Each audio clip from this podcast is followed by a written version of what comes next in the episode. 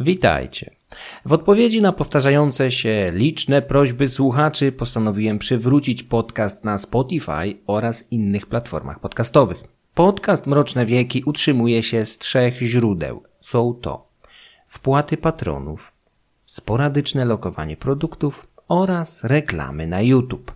To na tej ostatniej platformie odcinki będą ukazywać się w pierwszej kolejności z dwutygodniowym wyprzedzeniem ze ścieżką dźwiękową, mapami i grafikami. Tam również można zostawiać komentarze, na które staram się odpowiadać. Pogłoski, jakobym był agentem wpływu obcego mocarstwa, Niemiec, Izraela, Rosji, jakkolwiek barwne, są wyłącznie pomówieniami. Gdyby tak faktycznie było, nie musiałbym umieszczać tego wstępu. Zamiast niego czekałbym jedynie na kolejny przelew z obcej ambasady, wylegując się na Kajmanach, Malediwach albo w Bieszczadach. Słuchając Mrocznych Wieków na Spotify lub platformach innych niż YouTube, weź pod uwagę, drogi słuchaczu lub słuchaczko, że w żaden sposób nie zarabiam na nich, pomimo tego, że przygotowanie niektórych odcinków może trwać nawet dwa tygodnie. Jeżeli treści wyjątkowo przypadną Ci do gustu, możesz rozważyć stałe wsparcie tego kanału przez Patronite lub kupić autorowi jednorazową wirtualną kawę dzięki Buy Coffee. Linki znajdują się w opisie każdego odcinka. Dziękuję, Michał Kuźniar. Klęska była kompletna. 18 czerwca 1815 roku ostatnie nadzieje Napoleona bezpowrotnie zdeptali angielski książę Wellington i pruski feldmarszałek Blücher. Francuzi pomimo przewagi nie zdołali na czas zniszczyć armii tego pierwszego, a gdy późnym popołudniem zaczęli wreszcie zdobywać przewagę, na placu boju pojawili się Prusacy Blesiera. Wojska sprzymierzonych w zdecydowanej większości składały się z żołnierzy niemieckich i holenderskich, ale dzięki, jak zawsze, sprawnej brytyjskiej propagandzie cały świat pamięta starcie pod Waterloo niemal wyłącznie jako sukces brytyjskiej sztuki wojennej. Na placu boju obie strony zostawiły blisko 45 tysięcy zabitych. Liczba ta uczyniła z Waterloo drugą zaraz po Borodino najkrwawszą z jednodniowych batalii epoki napoleońskiej. Napoleon z początku nie chciał dać za wygraną. Roił nawet plany powołania pod broń kolejnych, coraz młodszych roczników, a nawet zwołania pospolitego ruszenia. Szacował, że będzie w stanie wkrótce wystawić 300-tysięczną armię, z którą znowu zdoła odwrócić losy kampanii i utrzymać się na tronie. Jego otoczenie wydawało się trzeźwiej oceniać sytuację. W Paryżu rozpoczęto przygotowania do usunięcia go z tronu. Nawet wśród przeciętnych Francuzów pojawiało się zniecierpliwienie i nieufność. Najlepszym przykładem było zachowanie pewnego oberżysty, który goszcząc wycofującego się cesarza razem z jego świtą, bez ceregieli zażądał płatności 300 franków w gotówce, lekceważąc oferowany mu kwit rekwizycyjny. Napoleon rządził Francją w dwóch turach przez 15 lat, od 1799 do 1814, a następnie przez słynne 100 dni w 1815. Pomimo tego jego panowanie zawsze opierało się na dość wątłych podstawach. Uzależnione było w zupełności od sukcesów militarnych i utrzymania dominacji w Europie. Nie był pomazańcem bożym, jak dawni królowie, wywodzący się z czasów Ancien Régime. Po Waterloo cesarz miał według dworskiego aptekarza Gassicourta podjąć drugą próbę samobójczą w swoim życiu. Ale tak samo jak rok wcześniej rozmyślił się już po zażyciu trucizny. Dzięki błyskawicznie sprowokowanym wymiotom udało się go odratować. Nie znalazł już oparcia w paryskich elitach i prędko zrozumiał, że musi abdykować. Już po raz drugi w przeciągu kilkunastu miesięcy. Podczas studni największe poparcie okazywały mu doły społeczne. Ludzie, którzy jak sam z zaskoczeniem stwierdził, dostali od niego najmniej. Z Belgii za wycofującym się Napoleonem powoli podążały armie sprzymierzonej koalicji. Bonaparte udał się więc na zachód, w kierunku atlantyckiego wybrzeża Francji, po drodze rozważając kolejne plany działania. Opuszczony tron mieli ponownie zająć Burboni, którzy tym razem otwarcie obiecywali mu egzekucję. W podobnym tonie wypowiadali się Prusacy, których państwo kiedyś określał mianem bandyckiego, grożąc jego kompletnym rozwiązaniem. Nie mógł liczyć na łagodność Austriaków, nawet pomimo więzi rodzinnych łączących go z dynastią Habsburgów. Rosjanie ciągle pamiętali mu hekatombę wywołaną przez jego nieszczęsną inwazję z 1812 roku. Hiszpanie mogliby potraktować go tak, jak sami byli traktowani przez francuskich żołdaków, których przemyślne okrucieństwo uwiecznił dla przyszłych pokoleń malarz Goya. Dla większości Włochów, Holendrów, Portugalczyków i Niemców był zwyczajnym okupantem. Szwedzi niedawno toczyli z nim wojnę, a następca tronu ich królestwa, były francuski marszałek Bernadotte, darzył Napoleona szczerą niechęcią. Poza Francją Napoleon mógł liczyć na w przeważającym stopniu ciepłe wspomnienia właściwie jedynie wśród Polaków, ale ci znowu byli przedmiotem, nie podmiotem historii. Księstwo warszawskie rozwiązano, zastępując je zależnym od Rosji Królestwem Polskim. Pozostała jeszcze Turcja, ale ta była praktycznie nieosiągalna. Możliwości działania pokonanego Napoleona były niewielkie, a dodatkowo kurczyły się z każdym dniem zwłoki. Gdy na przełomie czerwca i lipca znalazł się wreszcie w atlantyckim porcie Rochefort, nie pozostało mu zbyt wiele opcji działania. Otoczenie sugerowało mu ucieczkę do Stanów Zjednoczonych, w których jego legenda cieszyła się wielkim powodzeniem. Amerykanie niedawno zakończyli kolejną wojnę z Wielką Brytanią i z pewnością udzieliliby azylu człowiekowi, który przez ostatnie 20 lat, jak nikt inny, dał się we znaki dumnym synom Albionu. Napoleon otrzymał paszport i dwie fregaty od francuskiego rządu tymczasowego, który chciał się go jak najszybciej pozbyć. Już nad Atlantykiem pojawiły się jednak kolejne problemy. Jak się okazało, nie do przeskoczenia. Francuskie porty były szczelnie zablokowane przez Royal Navy niepodzielnie dominującą na morzach i oceanach od odniesionego 11 lat wcześniej druzgocącego zwycięstwa nad flotami Francji i Hiszpanii pod Trafalgarem w październiku 1805 roku. Port w Rochefort blokował okręt jej królewskiej mości Bellerofon, biorący swoją nazwę od imienia greckiego Herosa, tego, który dosiadał mitycznego Pegaza.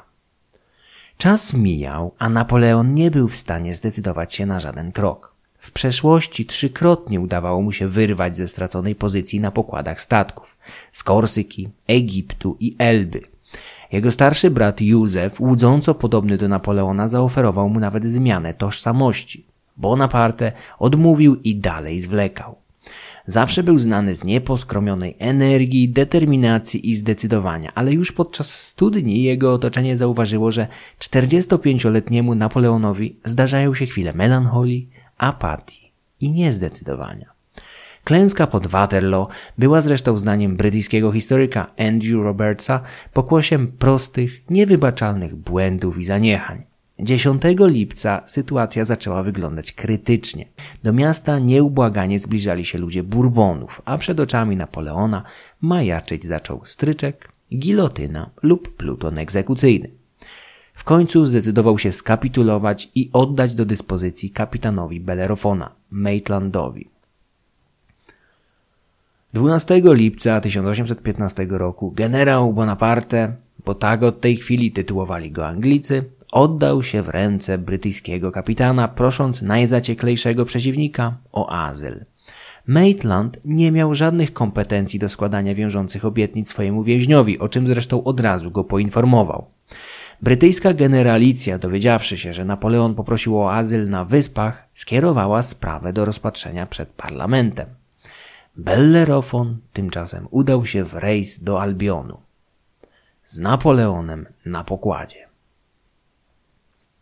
Załoga statku szybko nawiązała bardzo dobre stosunki ze swoim pasażerem, który ku ich zaskoczeniu był wyjątkowo przystępny, sympatyczny i chętny do dyskusji. Często grywał z oficerami w karty, zazwyczaj przegrywając drobne sumy z zabranych ze sobą pieniędzy. Po krótkim rejsie Bellerofon przybił do brzegów Anglii w Plymouth, a obecność Napoleona na pokładzie stała się powodem prawdziwej gorączki wśród mieszkańców nie tylko okolicznych miast. Tysiące ciekawskich gapiów codziennie przybywało do portu w Plymouth i wypatrywało Napoleona na pokładzie statku. Wielu podpływało do Bellerofona łodziami. Zdaniem załogi tylko jednego dnia naliczono blisko tysiąc łodzi, z których każda miała na pokładzie średnio ośmiu pasażerów. Generał Bonaparte chętnie ukazywał się na pokładzie, ochoczo zaspokajając ciekawość gapiów. Obowiązkowo ściągał też swój słynny kapelusz typu bikorn przed każdą lepiej ubraną kobietą. Jego nadzieje na uzyskanie azylu w Anglii okazały się jednak złudne. Admiralicja i parlament brytyjski były niemal zgodne, że umieszczenie tak nieobliczalnego jegomościa w ich kraju spowodowałoby trudne do przewidzenia konsekwencje. Przede wszystkim budziłby olbrzymie zainteresowanie, a z czasem zapewne także litość i współczucie. W dalszej kolejności zaś jego obecność miałaby destrukcyjny wpływ na sytuację wewnętrzną w pobliskiej Francji, do której ledwo co wrócił Ludwik XVIII. Nikt w Europie nie chciał powtórki z Elby, która nie zdołała zatrzymać Napoleona wystarczająco długo. Podjęto decyzję o umieszczeniu niebezpiecznego więźnia z dala od kontynentu, w którego historii zapisał się już na trwałe. Idealną lokalizację widziano w odległej i osamotnionej wyspie Świętej Helenie na Atlantyku. Napoleon zareagował bardzo gwałtownie na wiadomość, że zostanie wywieziony poza Europę. Ostro i teatralnie protestował przeciwko zesłaniu go na tę samotną skałę, grożąc Anglikom, że taki gest jest z ich strony zdradą i sprzeniewierzeniem. Uważał się za ofiarę, która dobrowolnie oddała się w ręce Anglików, licząc na ich opiekę i dobre traktowanie. W rzeczywistości nie miał zbyt wielu możliwości manewru, a wiele osób w Europie, jak Bourboni czy pruski feldmarszałek Blücher, otwarcie domagali się jego egzekucji. Latem 1815 roku Napoleon został razem ze swoją świtą zaokrętowany na okręt jej królewskiej mości Northumberland, który zabrał go na południe, do miejsca, które miało stać się jego więzieniem i grobem zarazem. Brzegi Francji po raz ostatni ujrzał 23 lipca 1815 roku. Rejs na pokładzie Northumberland minął bez przygód. Załoga zanotowała, że Napoleon wstawał późno, między 10 a 11 rano. Na śniadanie jadł w swoim zwyczaju zawsze mięso, które popijał winem. Unikał owoców i warzyw. Gustował w mocno doprawionych potrawach, co jak się finalnie okazało, miało jedynie zaognić jego przyszłe problemy zdrowotne. Bonaparte nigdy nie nadużywał alkoholu, z którego gustował tylko w winie. Nikt też nigdy nie widział go pijanego. Oddalona o 2000 mil od brzegów Brazylii, 1150 mil od Angolii i 700 mil od wyspy w niebo wstąpienia, ta samotna skała liczy zaledwie 120 km kwadratowych powierzchni. Święta Helena służyła Brytyjczykom jako ostatnia stacja zaopatrzeniowa na drodze do Indii. Tutaj statki uzupełniały wodę pitną. Strome, skaliste brzegi utrudniały dostęp jednostek pływających. Wyspa dysponowała jedynie jednym naturalnym portem, w którym powstało wkrótce miasteczko Jamestown, zamieszkane przez niewielką populację. Oprócz 3395 Europejczyków, świętą Helenę zamieszkiwało w 1815 roku niemal tysiąc Chińczyków, Malajczyków i czarnoskórych Afrykanów. Wielu z nich było niewolnikami miejscowych plantatorów bądź kompanii wschodnioindyjskiej. Według historyka Andrzeja Zachorskiego dopiero w 1818 roku w porozumieniu z lokalnymi mieszkańcami ustalono, że nowonarodzone dzieci niewolników nie będą już dziedziczyć statusu po rodzicach. Nie wyzwolono jednak osób wcześniej zniewolonych. Ci mogli jednak być wykupieni z niewoli trakcie swojego pobytu na świętej Helenie Napoleon będzie chciał nawet z własnej kieszeni wyzwolić jednego malajskiego niewolnika, Tobiego, służącego u jednej z angielskich rodzin i odesłać go z powrotem do jego ojczyzny, ale na przeszkodzie stanie mu w tym ówczesny gubernator wyspy Hudson Lowe, mocno skonfliktowany ze swoim słynnym więźniem. Arthur Wellesley, książę Wellington i jeden ze zwycięzców spod Waterloo spędził w 1805 roku jakiś czas na świętej Helenie i zawsze podkreślał jej łagodny, przyjazny dla zdrowia klimat. Miał rację i zarazem jej nie miał. Wyspa faktycznie odznacza się bardzo dobrym dla zdrowia klimatem morskim, ale jedynie na nisko położonych wysokościach. W wyższych partiach tej samotnej skały bardzo wzrasta wilgotność powietrza, która w miejscu wybranym na siedzibę francuskich zesłańców praktycznie nigdy nie spada poniżej 78%, a często zbliża się do 100%. Napoleonowi i jego świcie postanowiono przyznać rezydencję w Longwood, w centrum wyspy na wysokości około 450 metrów nad poziomem morza. Drewniany dom w Longwood znajdował się w rzadkiej na wyspie, wilgotnej i niemal równikowej strefie klimatycznej. Okolica ta była przez większą część roku spowita przez mgły i chmury. Nawet angielski wicegubernator zamieszkiwał w Longwood jedynie przez trzy miesiące w roku. Duża wilgotność powietrza wzmagała pocenie się, a także powodowała, że ubrania, książki i wszelkie przybory pokrywały się prędko wilgocią. Napoleon musiał regularnie suszyć swoje karty do gry w piekarniku. Parne warunki panujące w Longwood przyczyniały się do częstych dolegliwości, szczególnie zapalenia oskrzeli, bólu gardła i kataru. Poza wilgocią mieszkańcy Longwood często uskarżali się na walkę z plagami szkodników, głównie termitów, moskitów i szczurów. Napoleon miał kiedyś opowiadać dzieciom na wyspie, zapewne mocno przesadzając, że gdy zamierzał wyjść z domu i już starał się wziąć do ręki swój słynny kapelusz, wyskoczył z niego olbrzymi gryzoń. Decyzja o takiej, a nie innej siedzibie dla zesłańca i jego świty nie wzięła się jednak ze złośliwości Anglików. Po prostu na wyspie było to jedyne, obok rezydencji gubernatora, miejsce zdolne pomieścić Napoleona razem z towarzyszącą mu na zesłaniu gromadą liczącą 26 osób. Do tego dom w Longwood znajdował się na otwartym płaskowyżu, co wydatnie ułatwiało angielskim strażnikom obserwowanie zesłańców. Bonaparte mógł zabrać na świętą Helenę kilku wyższych dostojników, którzy mieli stanowić jego dwór na wygnaniu oraz kilkunastu służących. Wszyscy ci ludzie udawali się tam dobrowolnie i mogli w każdej chwili złożyć wniosek o zezwolenie na powrót. Niektórzy zresztą skorzystali z takiej możliwości. Do najważniejszych towarzyszy zesłańca należał markiz Montolon razem ze swoją atrakcyjną małżonką Albiną. Montolon był generałem, chociaż umiejętnie unikał uczestnictwa w wojnach napoleońskich, zadowalając się zajęciami administracyjnymi. We Francji zostawiał jedynie olbrzymie długi. Spekuluje się, że towarzyszył Napoleonowi licząc na jakiś spadek bądź inną formę pomocy finansowej z jego strony. Łagodny i wesoły Montolon był jednym z ulubionych towarzyszy niedoli Bonapartego. Dużą zaletą markiza była również jego skłonność do przymykania oczu na romans, jaki jego żona Albina miała z emerytowanym bogiem wojny. Sypialnie dwojga znajdowały się dość blisko siebie, a pani Montolon niejednokrotnie urządzała schadzki w komnacie cesarza. Romans był tajemnicą Poliszynela, nie zaowocował jednak żadnymi konfliktami między markizem i jego zwierzchnikiem. Zdaniem Robertsa, w czasach gdy większa część małżeństw, szczególnie wśród arystokracji francuskiej, była zawierana z rozsądku i kalkulacji, istnienie miłosnych wielokątów nie było niczym niezwykłym. Jeszcze podczas zesłania Albina urodziła w 1818 roku córeczkę, której nadała imię Józefina Napoleonia, wyraźnie sugerując, do kogo należy ojcostwo. Bonaparte nigdy nie uznał tego dziecka, pomimo, że zdaniem świadków dziewczynka już jako niemowlę była do niego łudząco podobna. Domniemana córka Napoleona, jego zapewne trzecie nieślubne dziecko, zmarła w 1819 roku w Brukseli, gdzie jej matka wyjechała jakiś czas wcześniej, opuszczając świętą Helenę, na której zostawiła męża.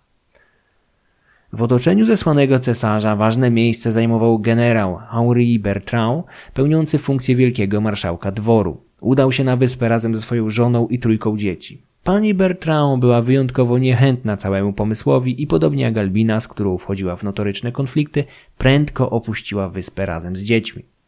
Bertrand pozostał z Napoleonem aż do jego śmierci. Zachorski uważa, że udał się na zesłanie z poczucia obowiązku. Barwną postacią wśród zesłańców był generał Gaspar Gourgaud, zagorzały bonapartysta, traktujący swojego cesarza niczym świętość. Gourgaud był weteranem wielu bitew. Odniósł ranę pod Austerlitz w 1805, a podczas kampanii 1814 roku pod Brienne miał bohatersko ocalić cesarza przed szarżującym w jego stronę kozakiem. Uniżona, wierno poddańcza postawa Gurgo męczyła, a z czasem zaczęła irytować Napoleona. Znał się na ludziach i chętnie wykorzystywał do swoich celów jednostki takie jak Gurgo, ale nigdy ich nie szanował. Generał często wchodził w konflikty z pozostałymi zesłańcami, zaciekle walcząc z nimi o wpływy i uznanie swojego idola, co dodatkowo irytowało cesarza. Gdy pewnego razu Gurgo wyzwał na pojedynek Montolona, Napoleon wpadł we wściekłość, nakazując im pojednać się. Idea walki na śmierć i życie między dwoma z jego nielicznych dworzan i towarzyszy niedoli musiała być dla niego skrajnym idiotyzmem. Gurgo opuścił wyspę w 1818 roku, zdaniem jednych z własnej woli, a według innych na rozkaz samego Napoleona. Ważną funkcję wśród zesłańców pełnił markiz Las Cas, skrupulatnie notujący wspomnienia swojego cesarza. Na wyspę przybył razem z nastoletnim synem, ale nie zagrzał na niej miejsca zbyt długo. Anglicy szybko nabrali do niego podejrzeń i zmusili go do opuszczenia świętej Heleny, oskarżając go o próbę przemycania tajnych wiadomości do Europy. Las Cas stał się po powrocie na europejski kontynent autorem największego literackiego bestsellera XIX wieku, słynnych memoriałów ze świętej Heleny. Wydane w kilku tomach wspomnienia Napoleona, zapisane przez Markiza, prezentowały cesarza w wyidealizowanej formie jako prawdziwego Prometeusza ludzkości, który chciał przynieść Europie najbardziej znane z haseł rewolucji francuskiej, czyli wolność, równość i braterstwo. Oczywiście, jak wszyscy piewcy tego zrywu, pomijał śmierć, będącą w pierwszych latach rewolucji stałym elementem zawołań jej uczestników. Wolność, równość, braterstwo, albo śmierć. Memoriał Las Casa był produktem propagandy napoleońskiej, który odcisnął olbrzymie piętno na postrzeganiu cesarza w XIX wieku, przyczyniając się do stworzenia bezkrytycznej dla niego legendy i ruchu bonapartystycznego. Każdy ze słuchaczy, który czytał lalkę Bolesława Prusa lub chociaż oglądał jej ekranizację, na pewno pamięta starego subiekta Ignacego Rzeckiego, bonapartystę i wyznawcę mitu Napoleona. Cesarz Francuzów znany jest głównie jako wybitny dowódca, ale jego dokonania na polu propagandy były niemal równie spektakularne. Memoriał Las Casa był kolejną cegiełką do napoleońskiego mitu skrupulatnie budowanego przez Korsykanina na przestrzeni całej jego kariery. Ostatnią z ważniejszych postaci w otoczeniu wygnanego cesarza był Jean-Baptiste Cipriani, Korsykanin. Oficjalnie był wieloletnim lokajem Napoleona, ale w rzeczywistości pełnił dla swojego mocodawcy rolę tajnego agenta i speca od wywiadu. Jako rodak i niemal rówieśnik Bonapartego, Cipriani cieszył się jego sympatią i olbrzymim zaufaniem. W 1818 roku zapadł jednak na jakąś chorobę i zmarł na świętej Helenie, gdzie został też pochowany. Ponieważ był do Napoleona podobny z postury, po latach zaczęto wiązać z jego śmiercią liczne teorie spiskowe, mówiące, że tak naprawdę to on udawał Napoleona i to jego zwłoki znajdują się dzisiaj w jego sarkofagu w Paryżu. Bonaparte zaś miałby się tymczasem niepostrzeżenie wymknąć ze świętej Heleny na jakiejś łodzi i uciec do Stanów Zjednoczonych, gdzie żył jeszcze wiele lat, incognito. Poza wspomnianymi personami, cesarz mógł się na zesłaniu cieszyć kilkunastoosobową służbą, lokajami, kucharzem od ciast, a nawet zapalaczem lamp. Nie zabrakło wśród nich polskiego akcentu. Przez rok w Longwood towarzyszył Napoleonowi wyjątkowo barwny awanturnik Karol Piątkowski, około 30-letni weteran późnej fazy wojen napoleońskich, służący cesarzowi także podczas jego pobytu na Elbie. Piątkowski, któremu cały rozdział w empirowym pasjansie poświęcił Waldemar Łysiak, był niepoprawnym mitomanem i kłamcą, stąd odtworzenie jego dokładnego życiorysu i przebiegu służby wojskowej jest właściwie niemożliwe. Był dla epoki napoleońskiej tym samym, czym Tommy Wiseau jest dla kina klasy C, mitomanem, choć nie pozbawionym pewnego uroku. Piątkowski był psychofanem Bonapartego. Padał mu do stóp gdy ten tylko raczył go zaprosić do stołu podczas śniadania. Cesarz traktował go z wyrozumiałością połączoną z lekceważeniem, jako nieszkodliwego czciciela. Piątkowski wzbudził z czasem u Anglików podejrzenia o działalność wywrotową i jesienią 1816 roku został zmuszony do opuszczenia wyspy. Aż do śmierci pozostał zatwardziałym bonapartystą. Jego oddanie swojemu cesarzowi, idolowi, Prometeuszowi stało się dla lorda Byrona inspiracją dla wiersza pod tytułem Pożegnanie oficera polskiego.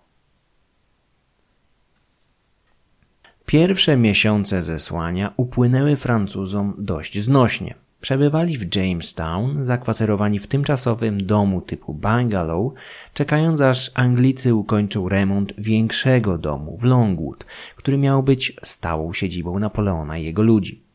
Koszt utrzymania Napoleona wziąć na siebie miała kompania wschodnioindyjska, a gubernatorem wyspy przez kilka miesięcy był George Cockburn, kapitan z Northumberland, który nawiązał całkiem dobrą relację z cesarzem, albo raczej generałem Bonaparte.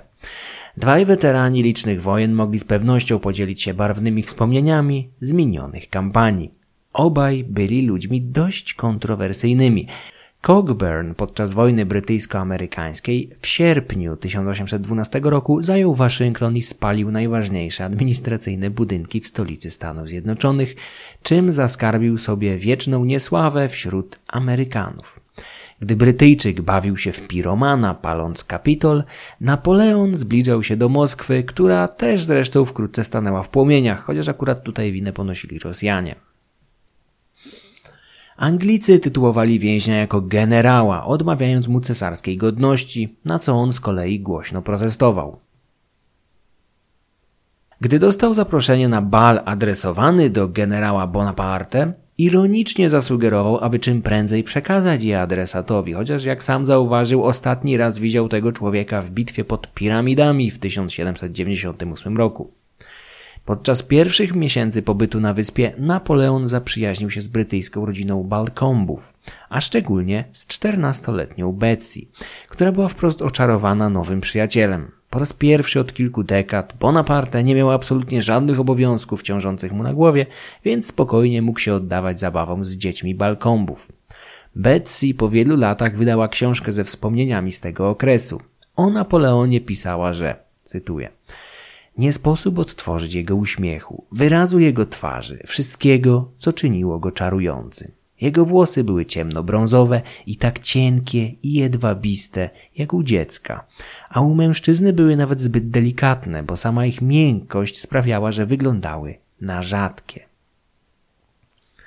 Napoleon śpiewał z dziećmi piosenki, bawił się w ciuciu babkę, przepytywał je ze znajomości europejskich stolic. Z dorosłymi grywał w szachy i bilard. Czasami strzelał także do celu z pistoletów. W wolnych chwilach uczył się angielskiego, który opanował dotychczas w stopniu pozwalającym jedynie na bardzo ograniczone dyskusje. Oficerowie z załóg Bellerofona i Northumberland uważali angielski Napoleona za niemal zupełnie niezrozumiały. Na wyspie przyswajał sobie język swoich dozorców, głównie z książek dla dzieci. Oprócz zabaw z dziećmi, Napoleon chętnie oddawał się rekreacyjnym wycieczkom po niewielkiej wyspie.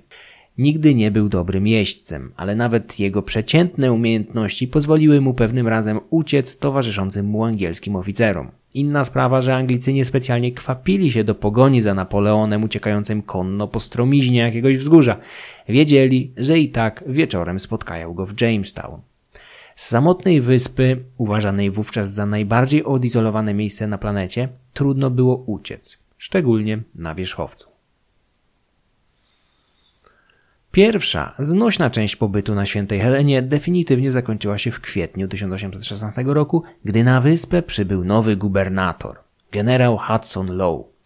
Kapitan Cockburn, z którym Napoleon nawiązał dość poprawną relację, był jedynie tymczasowym zarządcą wyspy. Lowe uchodził za sztywnego, upartego służbistę, a brytyjski parlament właśnie w nim dostrzegł idealnego nadzorcę dla swojego słynnego więźnia.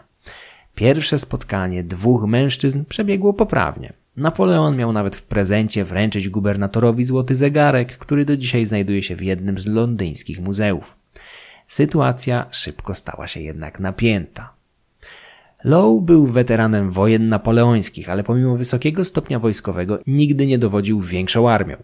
Jego kariera zazwyczaj ograniczała się do organizacji działań partyzanckich, szczególnie na Morzu Śródziemnym.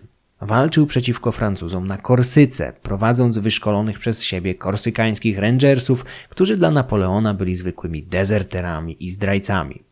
Z drugiej strony, dla wielu Korsykanów Cała rodzina Bonapartów razem z jej najsłynniejszym przedstawicielem była dokładnie tym samym. Familią francuskich sprzedawczyków, którzy zaprzepaścili szansę na niepodległość rodzinnej wyspy, współpracując z okupantem. Dlatego też po dziś dzień Napoleon jest bez wątpienia najsłynniejszym człowiekiem, jakiego zrodziła ta śródziemnomorska wyspa, ale to Pascale Paoli, jego mentor, idol, a potem zagorzały przeciwnik, jest bezdyskusyjnym bohaterem narodowym Korsyki. Napoleon, tak tam, jak zresztą niemal wszędzie, jest postacią kontrowersyjną. Hudson Lowe, wbrew wizerunkowi stworzonemu przez propagandowy, napoleoński memoriał opisany przez Lascasa, nie był okrutnym sadystą. Jego postać najlepiej chyba podsumował książę Wellington. Hudson Lowe stanowił bardzo zły wybór. Brakowało mu wykształcenia i rozsądku. Był głupim człowiekiem. Nic nie wiedział o świecie i tak jak wszyscy ludzie, którzy nic nie wiedzą o świecie, był podejrzliwy i zazdrosny. Hudson Lowe był człowiekiem małostkowym, aroganckim, nieufnym, surowym i ślepo zapatrzonym w instrukcje zwierzchników. Andrew Roberts zauważa, że podczas 34 lat służby Lowe wziął nie więcej niż 12 miesięcy urlopu, bardzo mało biorąc pod uwagę wyczerpujący i niebezpieczny charakter jego profesji. Relacja dwóch mężczyzn, dozorcy i skazańca, szybko zmieniła się w trwającą pięć lat litanię wzajemnych wyrzutów obelg i drobnych złośliwości. Napoleon był molem książkowym. Wziął na wyspę podobno 1500 książek, ale bardzo prędko zaczął narzekać, że powinien zabrać więcej. Lowe niejednokrotnie uniemożliwiał mu dostarczenie zamówionych z Europy książek historycznych, czyli tych, w których najbardziej cesarz gustował. Napoleonowi celowo wstrzymywano wydanie jego pianina, szachów, a nawet popiersia syna. Gdy zechciał z własnej kieszeni wyzwolić Malajczyka Tobiego, Hudson Lowe kategorycznie zabronił mu tego. Gdy cesarz zapragnął z ciekawości odwiedzić jednego z Anglików, który rzekomo miał w domu wielkiego boa dusiciela zdolnego połykać kozy, Lowe naturalnie nie wyraził na to zgody. Bonaparte na wszystkie spacery i przejażdżki poza Longwood musiał udawać się z angielskim strażnikiem pilnującym, aby czasem nie uciekł z tej wyspy na wierzchowcu. Ponieważ nie znosił nadzorców, w pewnym momencie przestał w ogóle udawać się na wycieczki, które tak lubił. Wściekły Napoleon z kolei nakazał wykopać w Longwood rów i wznieść mur tak, aby móc spacerować poza zasięgiem wzroku strażników. Za każdym razem, gdy gubernator odwiedzał swojego więźnia, ten kazał wynosić krzesła, tak aby Low musiał rozmawiać z nim na stojąco. Ten detal, jak i wiele innych, został wiernie oddany w dość zapomnianym i niedocenianym filmie Jerzego Kawalerowicza z 1989 roku Jeniec Europy, który opowiada o zesłaniu Napoleona. Bonaparte otwarcie wyzywał Loa od sycylijskich pachołków, sługusów angielskiej oligarchii, dozorców, a nie generałów, etc. Obserwowany przez angielskich strażników Napoleon miał pewnego razu sam własnym scyzorykiem wydłubać otwór w drewnianej okiennicy i ostentacyjnie podglądać strażnika. Ciągle narzekał, że Anglicy chcą go otruć, a któryś ze strażników prędzej czy później pchnie go bagnetem. Przypadkowo. Nienawiść dwóch ludzi potęgowana była przez niepewność co do zamiarów drugiej strony. Low panicznie obawiał się, że Napoleon wymknie się z wyspy pod osłoną nocy na jakimś kutrze czy innej fregacie. Oznaczałoby to dla gubernatora katastrofę, niełaskę i koniec kariery. W pewnym momencie ogłosił nawet, że każda osoba przyłapana na pomocy w ucieczce skazańca zostanie stracona. Bonaparte ze swojej strony, zawsze władczy, impertynencki i pogrążony w megalomanii, za nic nie chciał zaakceptować nowego statusu więźnia. Markiz Montolon miał kiedyś powiedzieć, że jego cesarz i pozostali zesłańcy nie zaakceptowaliby na stanowisku gubernatora nawet anioła stróża. Dla wszystkich pobyt na świętej Helenie był udręką. Oburzony na szykany Loa Napoleon protestował uporczywie odmawiając gubernatorowi audiencji. Ignorował także jego nakazy i decyzje. Lowe pewnego razu stwierdził nawet, że utrzymanie dworu w Longwood przekracza przeznaczony na ten cel budżet i zaczął racjonować Francuzom drewno na opał. Ograniczył także dostawy innego zaopatrzenia, argumentując to tym, że cesarz przecież ciągle ma znaczny majątek i może płacić chociaż za część swoich potrzeb. Napoleon po konsultacji ze swoją świtą postanowił teatralnie porąbać część mebli, a następnie wystawić na licytację swoją srebrną zastawę, aby opłacić potrzebne zaopatrzenie. Robił to najgłośniej jak się tylko dało, aby wiadomość o jego niedoli dotarła do Europy. Stało się dokładnie tak, jak zamierzał. Działania gubernatora spotkały się z olbrzymim oburzeniem na kontynencie. On sam otrzymał zaś wyraźną reprymendę od angielskiego parlamentu. Problemem Hudsona była małostkowość i zwyczajna głupota, wyraźnie dostrzeżona przez księcia Wellington. Gubernator otrzymał instrukcje nakazujące mu obchodzić się z Napoleonem szorstko i bez specjalnych ceregieli, ale nikt w Londynie nie przewidywał, że Lowe zacznie wzbraniać mu opału, reglamentować zaopatrzenie czy rekwirować książki albo szachy. Uparte stosowanie się do instrukcji, litera po literze, zaowocowało kolejnymi kryzysami wizerunkowymi, tak dla gubernatora, jak jego zwierzchników. Napoleon zaś z premedytacją zaostrzał konflikt, widząc w swoim zesłaniu szansę na rewanż za Waterloo, na wykucie sobie pomnika męczennika, uwięzionego i prześladowanego na jakiejś wilgotnej, izolowanej i spowitej w chmurach wyspie, gdzieś tysiące kilometrów od ojczyzny. Bardzo szybko w Europie zaczęło się rodzić powszechne współczucie dla zesłańca. Pobyt w Longwood nie upływał jednak wyłącznie pod znakiem małostkowych przepychanek z Hudsonem Lowe. Bonaparte, wyrwany z apatii, jaka towarzyszyła mu podczas rejsu z Europy, tutaj przystąpił do typowego dla siebie energicznego trybu życia. Wstawał wcześnie rano o szóstej, pił kawę lub herbatę, mył się i golił. W dalszej kolejności służący nacierali go wodą kolońską. Śniadanie jadał dopiero o dziesiątej, po czym przystępował do trwającego wiele godzin dyktowania pamiętników. Popołudniem lub wczesnym wieczorem brał kąpiel trwającą od jednej do trzech godzin. W jej trakcie czasami jadł posiłek, czytał lub dalej dyktował wspomnienia. Wieczorem jadł obiad razem z częścią swojego dworu. Wtedy też przyjmował gości, których zazwyczaj oczarowywał niekończącymi się wspomnieniami swojego barwnego życia. Jakąż powieścią było moje życie, zwykł wtedy mawiać. Wieczory czasami upływały na głośnym czytaniu książek, co nie zawsze przypadało do gustu towarzystwu Napoleona. Roberts podaje, że dwaj członkowie małego dworu cesarza zawiązali kiedyś spisek i ukryli jedną z tragedii Voltera, której odczytami Bonaparte szczególnie chętnie katował swoich dworzan. Podczas dyktowania pamiętników i spotkań towarzyskich z licznymi gośćmi niejednokrotnie wyciągał mapy topograficzne, przypominając sobie szczegóły swoich kampanii i najważniejszych bitew. Jedna z dam odwiedzających Napoleona miała go kiedyś zapytać, jak to możliwe, że z taką dokładnością pamięta każdą ze swoich sześćdziesięciu bitew. Cesarz odparł, że dla niego te bitwy są niczym wspomnienia kochanka o dawnych miłościach. Ten element życia Napoleona także bywał przedmiotem rozmów toczonych jednak w mniejszym, bardziej zaufanym gronie. Wieczorami często odwiedzał małżeństwo Bertrandów. Zresztą sama pani Bertrand wcześniej odrzuciła jego zaloty. Nie przeszkodziło jej to jednak w okazywaniu otwartej wrogości i zazdrości Albinie Montolon, gdy ta wdała się w romans ze swoim cesarzem. Napoleon chętnie i z detalami opowiadał swojemu marszałkowi o dawnych kochankach, skromnie zaniżając ich liczbę do sześciu lub siedmiu. Andrew Roberts mnoży tę liczbę trzykrotnie uznając, że liczba kobiet, z jakimi Napoleon był związany intymnie w ciągu swojego życia, a o których wiemy, znajduje się w widełkach między dwoma a trzema dziesiątkami. Niektóre z nich Napoleon pomijał zapewne celowo. Nie widział zapewne powodu do dumy we wspominkach o anonimowej, nastoletniej prostytutce z Nantes, z którą być może stracił cnotę zimą 1787 roku jako biedny, osiemnastoletni podoficer artylerii. Detale spotkania i rozmowy z dziewczyną, której imienia nigdy już nie poznamy, zanotował we własnym pamiętniku.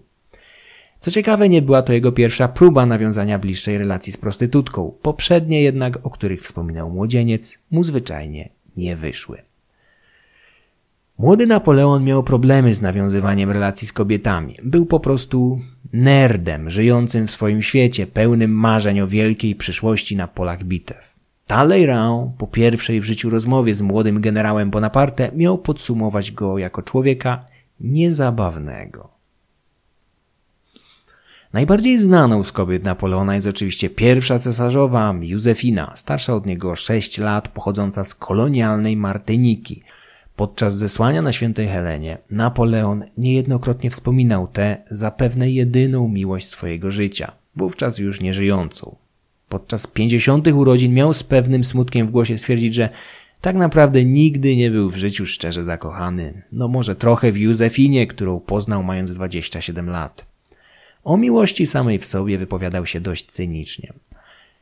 To sztuczne uczucie wytworzone przez społeczeństwo.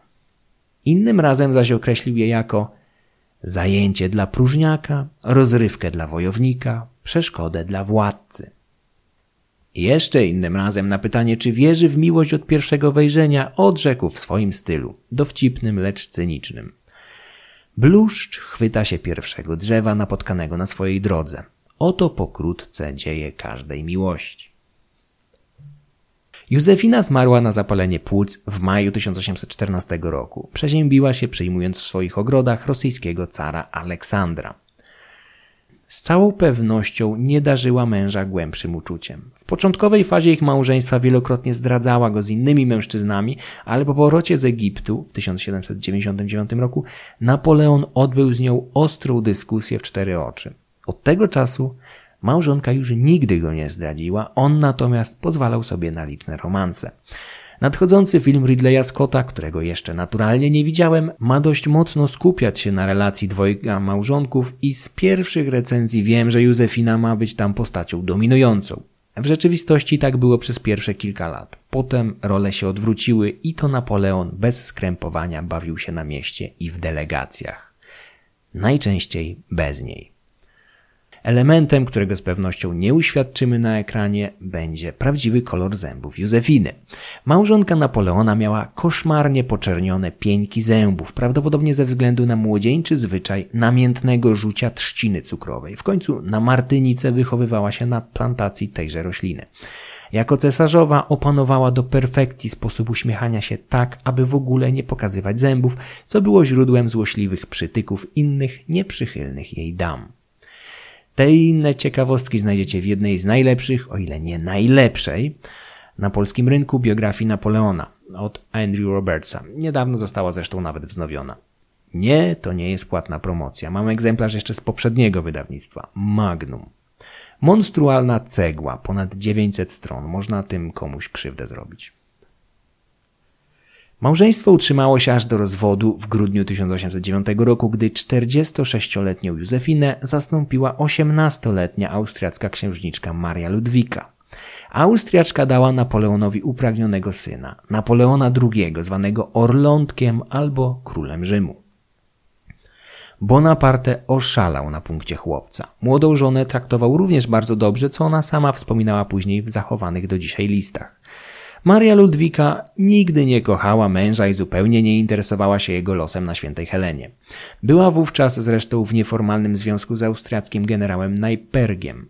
Dowiedziawszy się o planach zesłania byłego męża, poprosiła jedynie swojego ojca, cesarza Austrii, o zadbanie, aby Napoleon był dobrze traktowany na świętej Helenie, gdyż, jak sama stwierdziła, była mu to winna.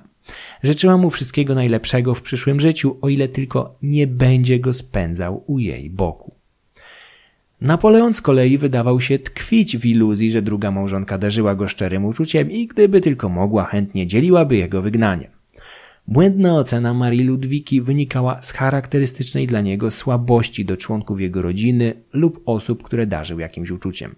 Człowiek, który perfekcyjnie wykorzystywał namiętności tłumu, prowadząc tysiące ludzi na śmierć, poniósł wiele klęsk w życiu osobistym, ciągle ulegając swojemu najczęściej nieudolnemu rodzeństwu, nie zawsze mogąc liczyć na adekwatną wdzięczność.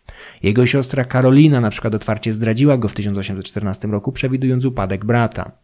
Napoleon pochodził z korsykańskiej rodziny żyjącej według tradycji panujących w tej części Europy. Rodzina Bonaparte nie odbiegała od innych podobnych jej patriarchalnych klanów powiązanych silnymi więzami wzajemnej zależności i posłuszeństwa. Napoleon był, po śmierci swojego ojca, kimś w rodzaju ojca chrzestnego z powieści Mario Puzo. Sześcioletni pobyt na świętej Helenie był ostatnim epizodem życia cesarza Francuzów, życia zakończonego być może przedwczesną śmiercią. Jego wygląd zewnętrzny ewoluował w trakcie 51 lat, które przeżył. Jako młodzieniec w trakcie rewolucji francuskiej, a potem początkujący generał walczący z przeciwnikami Młodej Republiki, nosił dłuższe włosy opadające na kark, do tego był wyjątkowo szczupły, wręcz wychudzony. Jeden z naocznych świadków z tamtych czasów wspomina go wręcz jako kota w butach. bladego, wychudzonego młodzieńca o ponurej twarzy i zapadniętych policzkach. Tego młodego Napoleona perfekcyjnie uchwycił francuski aktor Albert Dieudonné, wcielający się w rolę cesarza w monumentalnym niemym filmie Abla Gansa z 1927 roku, opowiadającym o życiu Bonapartego od narodzin do kampanii włoskiej. Trwająca 5,5 godziny epopeja przeszła do historii. Widziałem ją w nieco skróconej wersji kilkanaście lat temu. Ten film dalej robi olbrzymie wrażenie pomimo blisko 100 lat od powstania. Odtwórca głównej roli tak mocno utożsamił się ze swoim bohaterem, że kazał się po śmierci pochować w swoim kostiumie z filmu. Młodego Napoleona całkiem nieźle uchwycił też Armand Assante w melodramatycznym serialu z końca lat 80. Napoleon i Józefina. Nie wypowiadam się o jakości tego romansidła, widziałem je dawno, dawno, dawno temu. Ale Assante perfekcyjnie pasował do młodego, tryskającego energią korsykańskiego macho, jakim był pierwowzór jego ekranowego bohatera. Po trzydziestce Napoleon zaczął przybierać wyraźnie korpulentne kształty. Przerzedziły się także jego włosy. Pomimo tego nadal był nieokiełznanym wulkanem energii. Wstawał jeszcze przed świtem, pracował często po północy. Fryderyk Masson, autor wydanej po polsku monografii o życiu codziennym cesarza w nieistniejącym już pałacu Tuileries, przytacza mnóstwo potwierdzających to anegdot. W pamięci zapadła mi ta, w której Bonaparte przez cały dzień, wieczór, a wreszcie część nocy siedział nad jakimiś ważnymi papierami ze swoim ministrem finansów. W międzyczasie w pałacu odbywał się jakiś bal i Józefina co parę godzin wysyłała lokaja z zaproszeniem dla Napoleona, który, wyrwany z obsesyjnej pracy, zauważył, że ma ważne sprawy i w ogóle to, co oni sobie myślą, że siedzi tutaj z tym ministrem i je jakieś ciastka czy co. Pomimo tego obiecał, że zaraz za minutkę za kwadransik przyjdzie na zabawę. Nie przyszedł. O trzeciej nad ranem, ciągle siedząc nad papierami z wyczerpanym ministrem, zorientował się, która jest godzina i zasugerował, aby poszli już spać. Nawet podczas zesłania na Elbie, gdy ludzie z otoczenia zaczęli zauważać pierwsze oznaki melancholii, ciągle był wulkanem energii. Codziennie wstawał o brzasku, w skwarze lata wizytował kolejne porty i miasteczka. Późnym popołudniem zaś już po powrocie do rezydencji dosiadał konia i przez trzy godziny galopował tak, aby, jak sam mówił, wreszcie się czymś zmęczyć. Tę postać starszego, korpulentnego, ale ciągle energicznego Napoleona na srebrnym ekranie świetnie zobrazował Rod Steiger w kapitalnym Waterloo Siergieja Bondarczuka z 1970 roku. Jeżeli jest jakiś film o epoce napoleońskiej, który mogę polecić z pełną odpowiedzialnością, uważając go za najlepszy, to jest nim właśnie ten. Jedna z najwierniejszych w historii kina. Rekonstrukcja prawdziwej bitwy dokonana z kilkunastoma tysiącami statystów i świetną obsadą. Napoleon Roda Steigera jest bardzo bliski oryginałowi. Człowiekowi energicznemu, wybuchowemu, jowialnemu i nieco impertynenckiemu. Na swój sposób też nieco groteskowemu. Napoleon cieszył się za życia fantastycznym, wręcz końskim zdrowiem. Jedyny zabieg chirurgiczny, jakiemu został poddany, miał miejsce właśnie na Świętej Helenie, gdzie irlandzki lekarz O'Mara wyrwał mu zęba. W toku wieloletnich kampanii generał, a potem cesarz praktycznie nigdy nie walczył na pierwszej linii frontu, chociaż zdarzały się pojedyncze wypadki. Podczas oblężenia Toulonu w 1793 roku został raniony piką Wudo. Wtedy też nabawił się świeżbu, który prześladował go przez kilka lat. W trakcie bitwy Napoleon rzucił się obsługiwać jakieś działo, którego załoga chwilę wcześniej zginęła. Ubrał na dłonie zakrwawione rękawice artylerzysty i za pomocą wyciora zaczął czyścić lufę armaty. Prawdopodobnie wtedy zaraził się wspomnianym świeżbem, który zdołał wyleczyć kilka lat później dzięki wizycie w sanatorium i jakimś kąpielom w wodzie o wysokim stężeniu siarki. W 1809 roku pod raty zbonął jakiś zabłąkany odłamek pocisku zranił go w stopę. W dzieciństwie cierpiał na łagodną gruźlicę, którą w zupełności przezwyciężył. W późniejszym wieku doskwierały mu hemoroidy, efekt lat spędzonych w siodle i niezdrowej diety.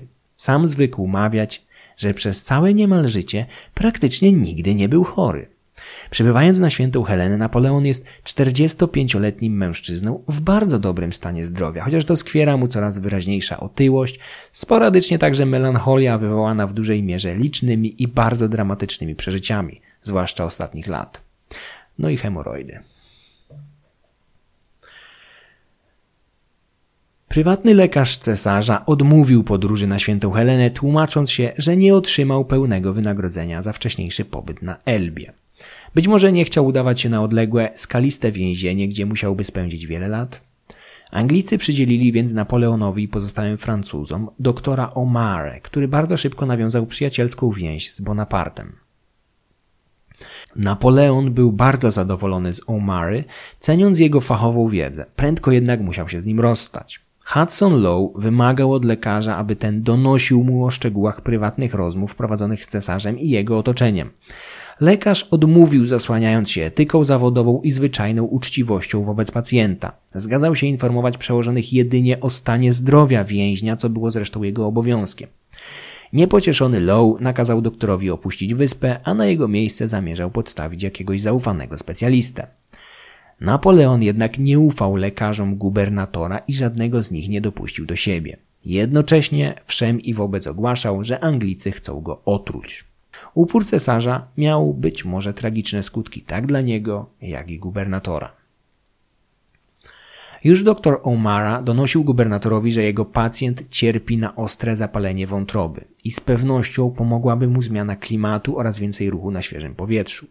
Napoleonowi oczywiście nikt nie zabraniał spacerów czy przejażdżek. Sam odmawiał ich sobie, aby zaprotestować przeciwko ciągłemu śledzeniu go przez Anglików. Za dnia domu w Longwood strzegło 125 strażników, nocą zaś 72. Angielscy wartownicy sygnalizowali za pomocą kolorowych flag status więźnia. Na przykład jeden kolor oznaczał, że jest w domu, inny, że wyszedł na zewnątrz, jeszcze inny, że zupełnie zniknął.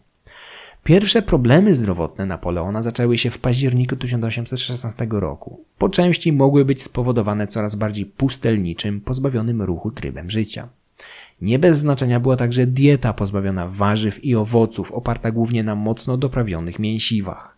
Chory uskarżał się na gąbczastość dziąseł krwawiących przy lekkim nawet dotyku. Jego cera zbladła, pojawiały się sporadyczne problemy z oddychaniem. Czuł chłód w kończynach dolnych, które wkrótce zaczęły wyraźnie puchnąć. Do tego doszła biegunka, częsta potrzeba oddawania moczu, bóle w boku, bezsenność, opuchlizna policzka i coraz mocniejsze bóle głowy. Ta ostatnia dolegliwość doskwierała Napoleonowi od lat, ale nasiliła się na świętej Helenie. O'Mara uznał to za objawy ostrego zapalenia wątroby. Po opuszczeniu wyspy przez irlandzkiego doktora jesienią 1817 roku przez jakiś czas Napoleon był pozbawiony w ogóle opieki lekarskiej, obcesowo odmawiając przyjmowania kolejnych doktorów przysyłanych przez gubernatora. Hudson Lowe słusznie obawiał się, że w razie choroby czy śmierci więźnia, który nie miał lekarza, to właśnie on zostanie zlinczowany przez opinię publiczną. Pozwolił więc rodzinie Bonaparte na wybranie zaufanego specjalisty, który przybyłby na świętą Helenę i został z pacjentem na stałe. Ciągle żyjąca matka Napoleona, Letycja, przysłała korsykańskiego lekarza, Antomarkiego, którego kompetencje pozostawiały jednak wiele do życzenia. Napoleon sam prędko zorientował się, że Antomarkiemu brakuje wiedzy praktycznej. Korsykanin faktycznie miał wykształcenie medyczne, ale całą swoją karierę spędził w prosektorium. Cesarz zaś miał być jego pierwszym żywym pacjentem. Pomimo tego, nawet niedoświadczony Antomarki prędko uznał, że choremu doskwiera wątroba, podpisując się pod diagnozą o Mary. W kolejnych miesiącach Napoleon cierpiał na wyraźną depresję i coraz mocniejsze bóle żołądka, obok wcześniejszych problemów z wątrobą. Cierpienia nasilały się po zmierzchu, a on sam wyraźnie zaczął obawiać się każdej kolejnej nocy. Za dnia był bardzo słaby. Kiedyś miał powiedzieć Antomarkiemu, doktorze, jakąż przyjemnością jest łóżko. To jest miejsce tak przyjemne, że nie zamieniłbym go na wszystkie trony świata. W lepszych czasach cesarz znany był z praktyki ucinania sobie szybkich drzemek nawet w czasie bitwy. W nocy sypiał zaś nie więcej niż pięć godzin. Teraz nie wyobrażał sobie opuszczenia łóżka. W 1818 roku Betsy Balcombe zauważyła, że, cytuję, choroba poczyniła w jego wyglądzie wielkie spustoszenie. Twarz stała się woskowo-żółta, a policzki zapadły. Kostki nóg tak mu spuchły, że ciało dosłownie zwisało nad butami. Był tak słaby, że nie mógł stać bez opierania się jedną ręką o stół, a drugą na ramieniu lokaja. Napoleon wręczył Betsy kosmyk swoich włosów w prezencie. Robił to bardzo często na prośbę bliskich sobie osób, pragnących mieć po nim pamiątkę bardziej osobistą niż zegarek czy pióro. Kosmyki włosów cesarza z czasu jego pobytu na świętej Helenie stały się w latach 60. XX wieku podstawą do kontrowersyjnej teorii zakładającej otrucie Napoleona arszenikiem, wysuniętej przez szwedzkiego dentystę i toksykologa amatora Stena Forshufwuda. Szwed sugerował, że któryś z członków cesarskiej świty podawał Napoleonowi małe ilości arszeniku w pokarmach w porozumieniu z Anglikami. Podejrzenia najczęściej kierowano na Montolona. Faktycznie, jak donosi Roberts, włosy cesarza z okresu jego zesłania zawierały arseny w ilości 10,38 jednostek na milion, a więc w ilości wielokrotnie przekraczającej tę traktowaną jako bezpieczną dla zdrowia. Problem w tym, że zachowane kosmyki włosów Napoleona z innych okresów jego życia również niejednokrotnie miały wysokie stężenie arsenu. Jakby tego było mało, stężenie tego pierwiastka we włosach Józefiny i jego syna również było na wysokim poziomie, a w przypadku angielskiego króla Jerzego III sięgało jeszcze wyższej wartości 17 jednostek na milion. Teoria arszenikowa nie znalazła póki co potwierdzenia w świecie nauki. Zdrowie cesarza tymczasem ulega postępującemu pogorszeniu na przestrzeni kolejnych lat. Początkiem 1821 roku jest już wyłącznie cieniem dawnego człowieka. Hudson Lowe wielokrotnie podważał doniesienia o pogarszającym się stanie zdrowia swojego więźnia. Najpierw uważając je za francuską konfabulację, a później za objawy hipochondryczne. Jeszcze w kwietniu 1821 roku, miesiąc przed zgonem, Lowe uparcie ignorował doniesienia o wyniszczających więźniach gorączkach i pozostałych objawach, które zdążyły już zapełnić całą listę. Napoleon nie był już w stanie o własnych siłach wsiąść do powozu. Był do tego potwornie wychudzony, w ostatnich tygodniach choroby tracąc około 15 kg. Sam przestraszył się swojego odbicia w lustrze. Antomarki zabronił mu spożywania porannej kawy, czego załamany Napoleon nie mógł znieść. Bertrand zanotował w swoich pamiętnikach, że pewnego razu rozpłakał się jak dziecko, widząc wyniszczonego Napoleona żebrzącego o filiżankę kawy. Do tego coraz częściej zaczęły pojawiać się oderwane od rzeczywistości majaczenia. Mieszkańcy Longwood podkreślali później, że wyglądał niczym widmo. Wiosną 1821 zorganizowano mu nawet huśtawkę w jego pokoju tak, aby mógł chociaż w ten sposób zaznać jakiegokolwiek ruchu. Rzadko jednak był w stanie z niej korzystać. Świadomy nadchodzącego końca Bonaparte przyjmował swój los nadzwyczaj spokojnie. W chwilach większej świadomości mamrotał, że śmierć to jedynie sen bez snów. W Longwood zdarzało mu się wcześniej dla rekreacji pracować w ogródku warzywnym, więc teraz przewidywał, że po swoim zgonie i pogrzebie stanie się po prostu jakąś marchewką czy inną rzepą. Końcem kwietnia regularnie wymiotował krwią i cieczą przypominającą kawę, a ponieważ nie był w stanie wstać z łóżka, plwociny co jakiś czas pokrywały jego bieliznę. Ból przeszywający wnętrzności określał jako cięcia brzytwą. Przeczuwając rychły zgon, przystąpił razem z Montolonem do sporządzenia testamentu, w którym zadeklarował się jako umierający w wierze apostolskiej i rzymskiej. Przed śmiercią starał się powrócić na łono kościoła, z którym niejednokrotnie walczył za życia. Cały swój majątek, obliczany na kilka milionów franków, zapisał głównie towarzyszom zesłania i służbie. Największą część otrzymał Montolon, następnie Bertrand i inni. Swojemu dziesięcioletniemu synowi, wychowującemu się na austriackim dworze, przekazywał elementy rynsztunku i prywatne akcesoria. Nie pozwolono mu utrzymywać żadnego listownego kontaktu z synem, który z kolei nie mógł uczyć się francuskiego. Napoleon II niedługo przeżył swojego ojca. Umarł 11 lat po nim w 1832 roku na zapalenie płuc w pałacu Schönbrunn, w tym samym pokoju, który zajmował jego ojciec po zwycięskiej bitwie pod Austerlitz. Miał 21 lat. Napoleon w młodości interesował się amatorsko anatomią i brał nawet udział w sekcji zwłok. Zdawał sobie sprawę, że umiera ze względu na dziedziczną chorobę, prawdopodobnie dotykającą żołądka.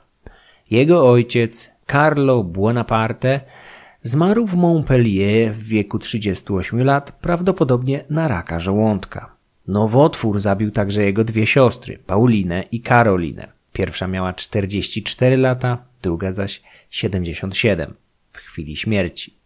Rak żołądka pozbawił życia także najstarszego, nieślubnego syna Napoleona, Karola de Leon. Tuż przed śmiercią cesarz prosił Antomarkiego i pozostałych Francuzów o zorganizowanie sekcji zwłok, tak aby wyjaśnić przyczynę jego choroby i w miarę możliwości uchronić przed nią jego ukochanego syna. Życzenie spełniono. Początkiem maja 1821 roku Napoleon pogrążał się w coraz częstszych majakach, bredząc raz po raz o sposobie przyrządzania dobrej lemoniady albo jakiegoś syropu. Ciągle pytał też o imię syna. Ostatnie zrozumiałe słowa, jakie z siebie wydusił, brzmiały mniej więcej. Francja, armia, czoło armii, Józefina. Umarł na oczach kilku towarzyszy wygnania 5 maja o 5.49 po południu, tuż po zachodzie słońca. Trzy miesiące przed 52 urodzinami. Wiadomość o jego śmierci była niemałym zaskoczeniem dla gubernatora, który mógł przewidzieć wynikające z niej komplikacje. Natychmiast zlecono sekcję zwłok, w której uczestniczyło kilku angielskich lekarzy i antomarchi, oddelegowany przez Francuzów. Sekcja właściwie powinna rozwiać wątpliwości co do przyczyny zgonu. Oficjalny raport mówił, od wewnątrz ściany żołądka wykazywały istnienie raka włóknistego, a w każdym razie schorzenia prowadzącego do raka, zwłaszcza w okolicy odźwiernika. Jedynie część wpustowa wyglądała na zupełnie zdrową. Żołądek niemal w całości wypełniał płyn przypominający fusy z kawy. Pomiędzy wątrobą a przeponą także doszło do wzrostu. Według jednego z lekarzy, Waltera Henry'ego, żołądek cesarza był cały owrzodzony jak plaster miodu. Ogniskiem choroby było miejsce dokładnie wskazane przez Napoleona, odźwiernik. W tym miejscu wsadziłem palec w dziurę powstałą w wyniku przeżarcia żołądka przez wrzód, która jednak została ograniczona przez lekki wzrost z przyległą wątrobą. To, że Napoleon mógł w ogóle żyć z takim narządem, było niezwykłe, bo nawet jeden jego cal nie był zdrów. Angielscy lekarze uznali za przyczynę zgonu złośliwy nowotwór, jaki zajął niemal cały żołądek. Zauważyli jednak również powiększoną wątrobę, potwierdzając tym samym wystawioną już pięć lat wcześniej przez O'Mara diagnozę zapalenia tego organu. Hudson Lowe nakazał usunąć z raportu wzmiankę o wątrobie, aby odsunąć od siebie oskarżenia o zaniedbania. Francuzi nie byli jednak wcale lepsi od Anglików. Antomarki za przyczynę zgonu uznał właśnie wątrobę, zupełnie ignorując niemożliwy do przeoczenia nowotwór. Obie strony starały się dostrzec tylko to, co odpowiadało ich wersji wydarzeń, przerzucając się odpowiedzialnością za śmierć słynnego zesłańca, jeńca Europy. Anglicy nie pozwolili przewieźć ciała zmarłego do Francji, pomimo że w swoim testamencie prosił o pochowanie go nad Sekwaną, wśród ludu francuskiego, który tak bardzo ukochał. W ówczesnej sytuacji politycznej taki pogrzeb był nie do pomyślenia dla niecieszących się dużą popularnością Bourbonów. Cesarza pochowano w skromnym grobie, na którym zamiast nagrobka postawiono jedynie sporych rozmiarów kamień. Na skutek konfliktu z gubernatorem wyspy, trwającego nawet po śmierci zesłańca, Francuzi zaniechali wyrycia jakiegokolwiek napisu. Napoleon został pogrzebany w bezimiennym grobie, co dodatkowo wzburzyło opinię publiczną w Europie.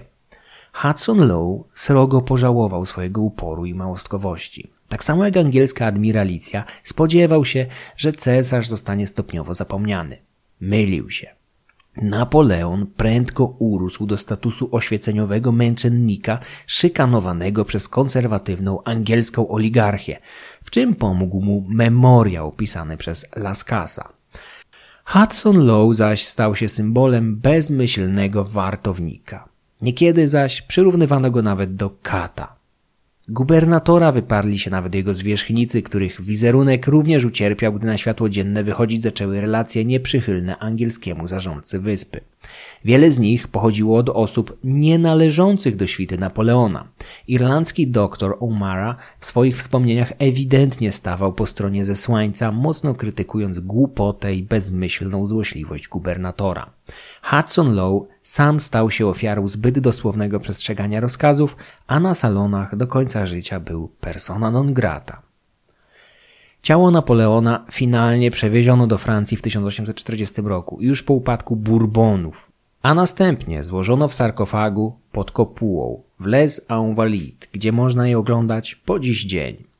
Jakiś czas przed śmiercią, zapytany przez jednego ze swoich gości o to, czy był w swoim życiu szczęśliwy, Napoleon po krótkim wahaniu odrzekł, że tak. Wymienił nawet kilka dni, w których faktycznie zaznał szczęścia. Uczucie to towarzyszyło mu między innymi w dniu ślubu z Józefiną, po wielkim zwycięstwie pod Austerlitz i po narodzinach prawowitego syna. Łącznie wyliczył jakieś pięć, sześć dni. Treść przygotował i przeczytał Michał Kuźniar. Wszystkie wykorzystane źródła znajdziecie w opisie odcinka oraz na końcu filmu. Podcast Mroczne Wieki można wspierać na patronite.pl łamane na Mroczne Wieki. Serdecznie dziękuję wszystkim patronom, a szczególnie Rafałowi, Tomaszowi, Krzysztofowi i dwóm Oskarom.